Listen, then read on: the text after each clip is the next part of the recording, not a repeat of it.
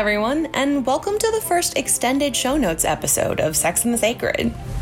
Just as a reminder, this episode is unedited and will be a little more academically oriented than the normal episodes are. My goal in recording these notes, as opposed to writing them, is to make the more scholarly aspects of this podcast as accessible as the introductory episodes are. The Sex and the Sacred website will still provide resources grouped by topic, as well as a full Chicago style bibliography of all the sources I used in the production of the episode and these show notes. So let's jump in.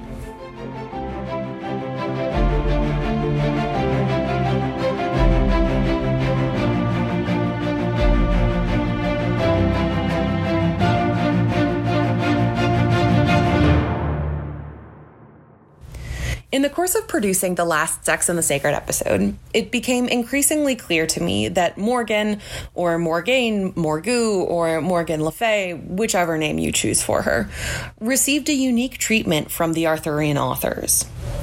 While most of the residents of Camelot develop more nuanced backstories, they go on quests, fall in love, and do great deeds that earn them their rightful places at the round table. Morgan experiences a devolution in her character. She transforms from Geoffrey of Monmouth's mystical healer queen to Sir Thomas Malory's Wicked Witch of the Welsh. Creating the timeline of Morgan's fall from grace raised a number of questions for me. Most important among them was why Morgan? In our last episode, I claimed that this deterioration occurs because Morgan embodies a history of matriarchal paganism. And while that may certainly be the short answer to my question, I want to explore this a little more deeply. To better understand this devolution, I need to locate Morgan within the spiritual world of medieval England. Pinpointing Morgan in her larger context requires a few different inquiries. First, we have to orient her within the world that she first appeared in. Where does the character come from? What figures, histories, and legends did Geoffrey of Monmouth use in his creation of the very first Morgan? Secondly, we must begin to understand the changes in Europe that would have led to devolved perspectives of that character. I expect that the combination of these two investigations will go a long way in contextualizing Morgan's demise.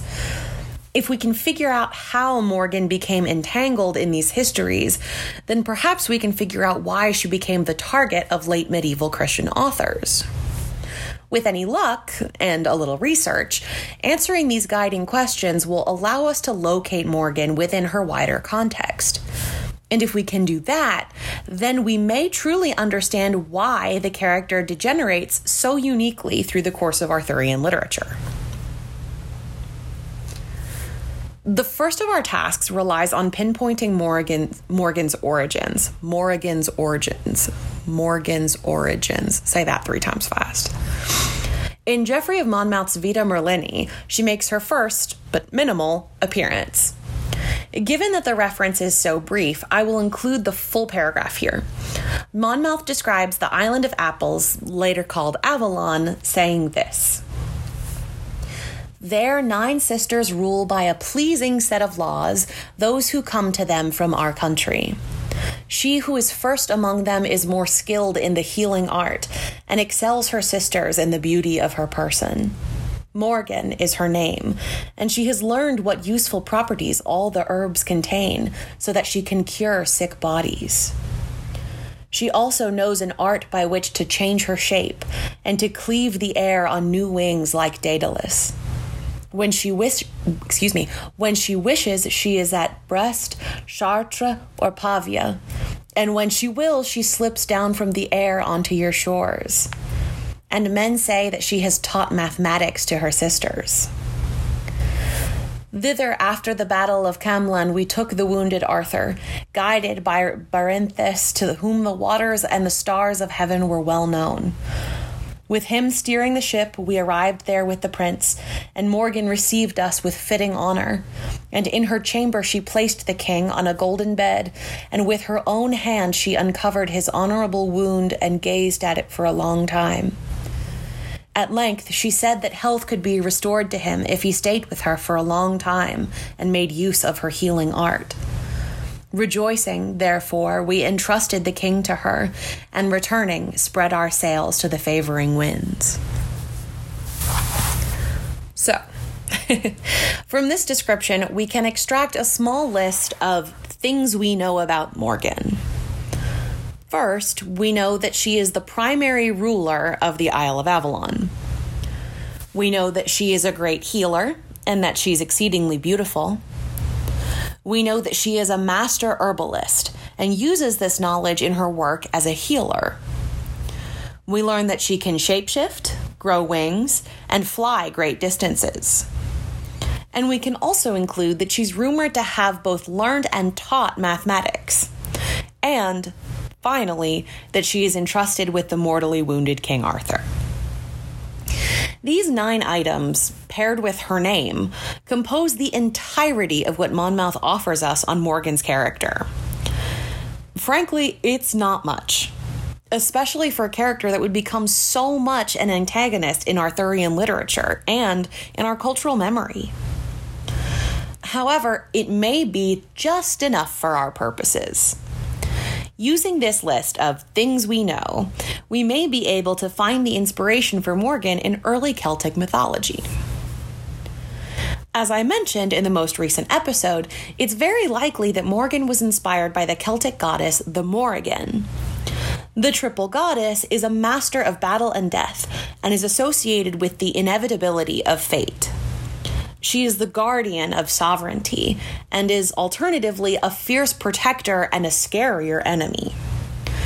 In Celtic mythology, the Morrigan, sometimes split into her three forms Morrigan, Badba, and Macha, and sometimes referred to only as the Phantom Queen, was known to transform into a crow, or sometimes a raven, and served as an omen of death to Irish heroes. Her coupling with the god king Dagda marked the Celtic New Year, which we now associate with both Samhain and Halloween. It doesn't take a great deal of imagination to see the resemblance between the Celtic goddess and Sir Geoffrey's Morgan. Both figures are supernatural queens, rulers of mystical territories. They are both heavily associated with death in the Vita, Morgan's only appearance occurs when knights carry the dying King Arthur to the mystical Avalon. The concepts of fate and prophecy are even made explicit when the soldiers leave Arthur with the Great Queen, comforted by her promise that she will heal the king and one day return him to England. In fact, this in the it, one more time there.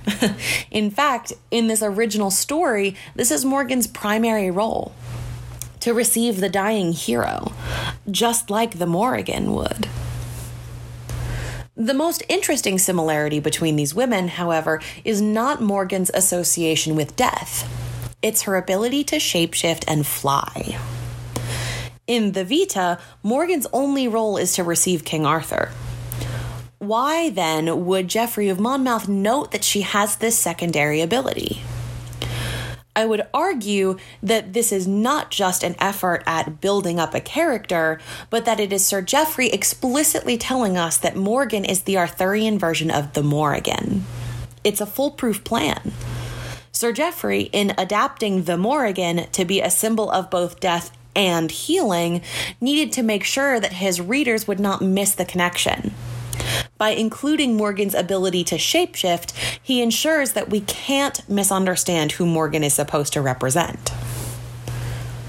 Sir Geoffrey's insistence that we understand Morgan to be the Morrigan brings us to an interesting dilemma.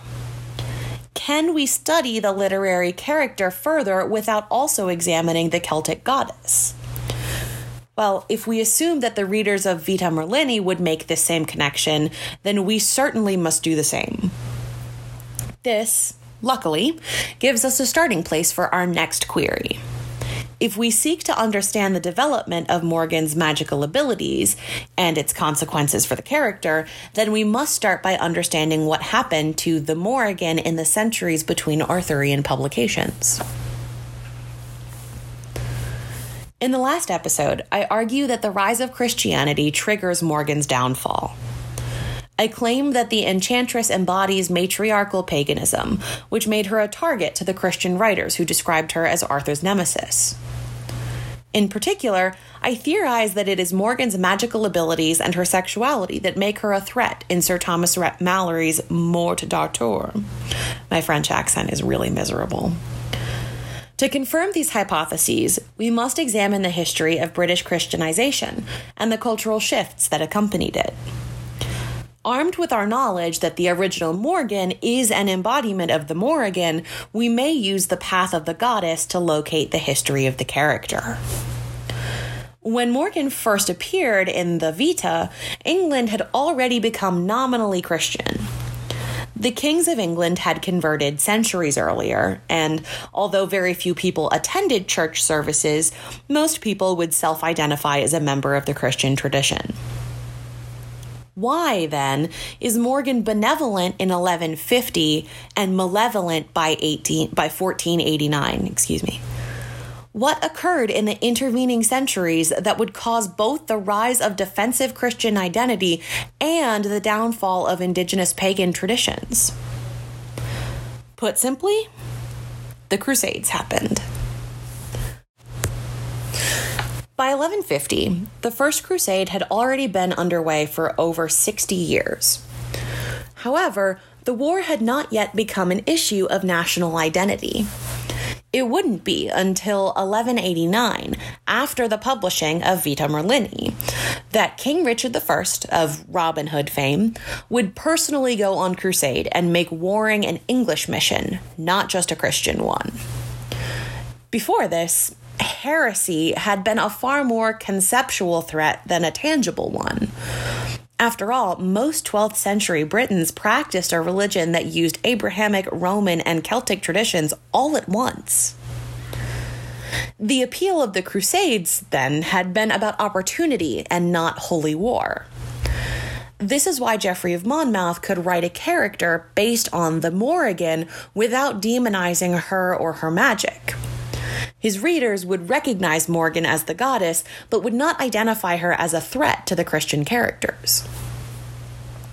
However, the Crusades would last for another several centuries, and religious fervor would only grow. We can see the beginnings of Morgan's decline in the 13th century Vulgate and post Vulgate cycles. She loses her status of Avalonian queen and becomes Arthur's jealous half sister. Additionally, she develops a potent sexuality in these stories that provides the context for her later abasement. These modifications to the original Morrigan like character reflect Europe's changing opinion of England's pagan history. By the time that Sir Thomas Malory published Le Morte in 1485, the Crusades had solidified Christianity's exclusive religious authority in England.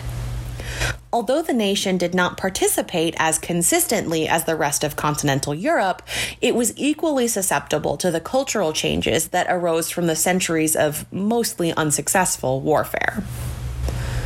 In rallying support for the Crusades, the Catholic Church developed a passionate rhetoric against all non believers. The Jews and Muslims of the world were villainized and expelled from local communities, and thousands of peasants swarmed across Europe to reclaim the Holy Land from the heretics. By the end of the final battles, however, most crusaders had nothing to show for their violent pilgrimages. They returned home empty handed, only to find heretics and non believers in their own communities. The pagan traditions that long preceded Christianity in England now appeared to threaten the very home Crusaders had left to, quote, defend. Earth based rituals no longer were harmless relics of older traditions. They were heresy, and all practitioners must be stopped. These origins of what would later become the Inquisitions go a long way to explain what happened to Morgan of Avalon and to the Morrigan who inspired her. As a pagan goddess, the Morrigan became a symbol of heresy by the late Middle Ages. The practice of earth based magic was no longer part of an ancient history of religious practice, but became sorcery or maleficium. In fact, it's in this era of internalized xenophobia that we see a shift in the way Britons perceived magic in general. Herbalists, healers, and mystics of all kinds were facing accusations of witchcraft. Publications on witch hunting were growing in number, and a shape shifting enchantress was a clear threat to a Christian king, fictional or not. By 1489, Sir Thomas Malory would have been quite aware of how his readers would perceive his Morgan Le Fay as nothing less than a wicked witch. By studying the religious landscape of medieval England, we have been able to get a far better understanding of how and why Morgan, a mystical queen based on the goddess the Morrigan, could become Morgan Le Fay, sorceress extraordinaire. We found that the Morrigan lost credibility in England after centuries of religious crusades, which promoted persecution against any non Christians. This villainization of the Morrigan and pagan traditions in general led to the necessity of Morgan becoming an antagonist to the Christian ruler of Camelot. With that said, I don't believe I'm done studying medieval magic. I'm certainly out of time for today's show notes episode, but if you'll agree to it, let's explore the development of witchcraft accusations in Europe on the next Sex and the Sacred episode. Sound like a plan? If you'd like to learn more about Morgan, the Morrigan, Crusades history, or Arthurian literature, head to www.sexandthesacred.com, where you can find the bibliography for this and every episode. Additionally, you can drop me a comment on the site or on the article and let me know what you think of the podcast. Your feedback helps me produce a better episode based on your interests. Thanks for joining me today. I'll see you next time on Sex and the Sacred when we'll attempt to make sense of Maleficium.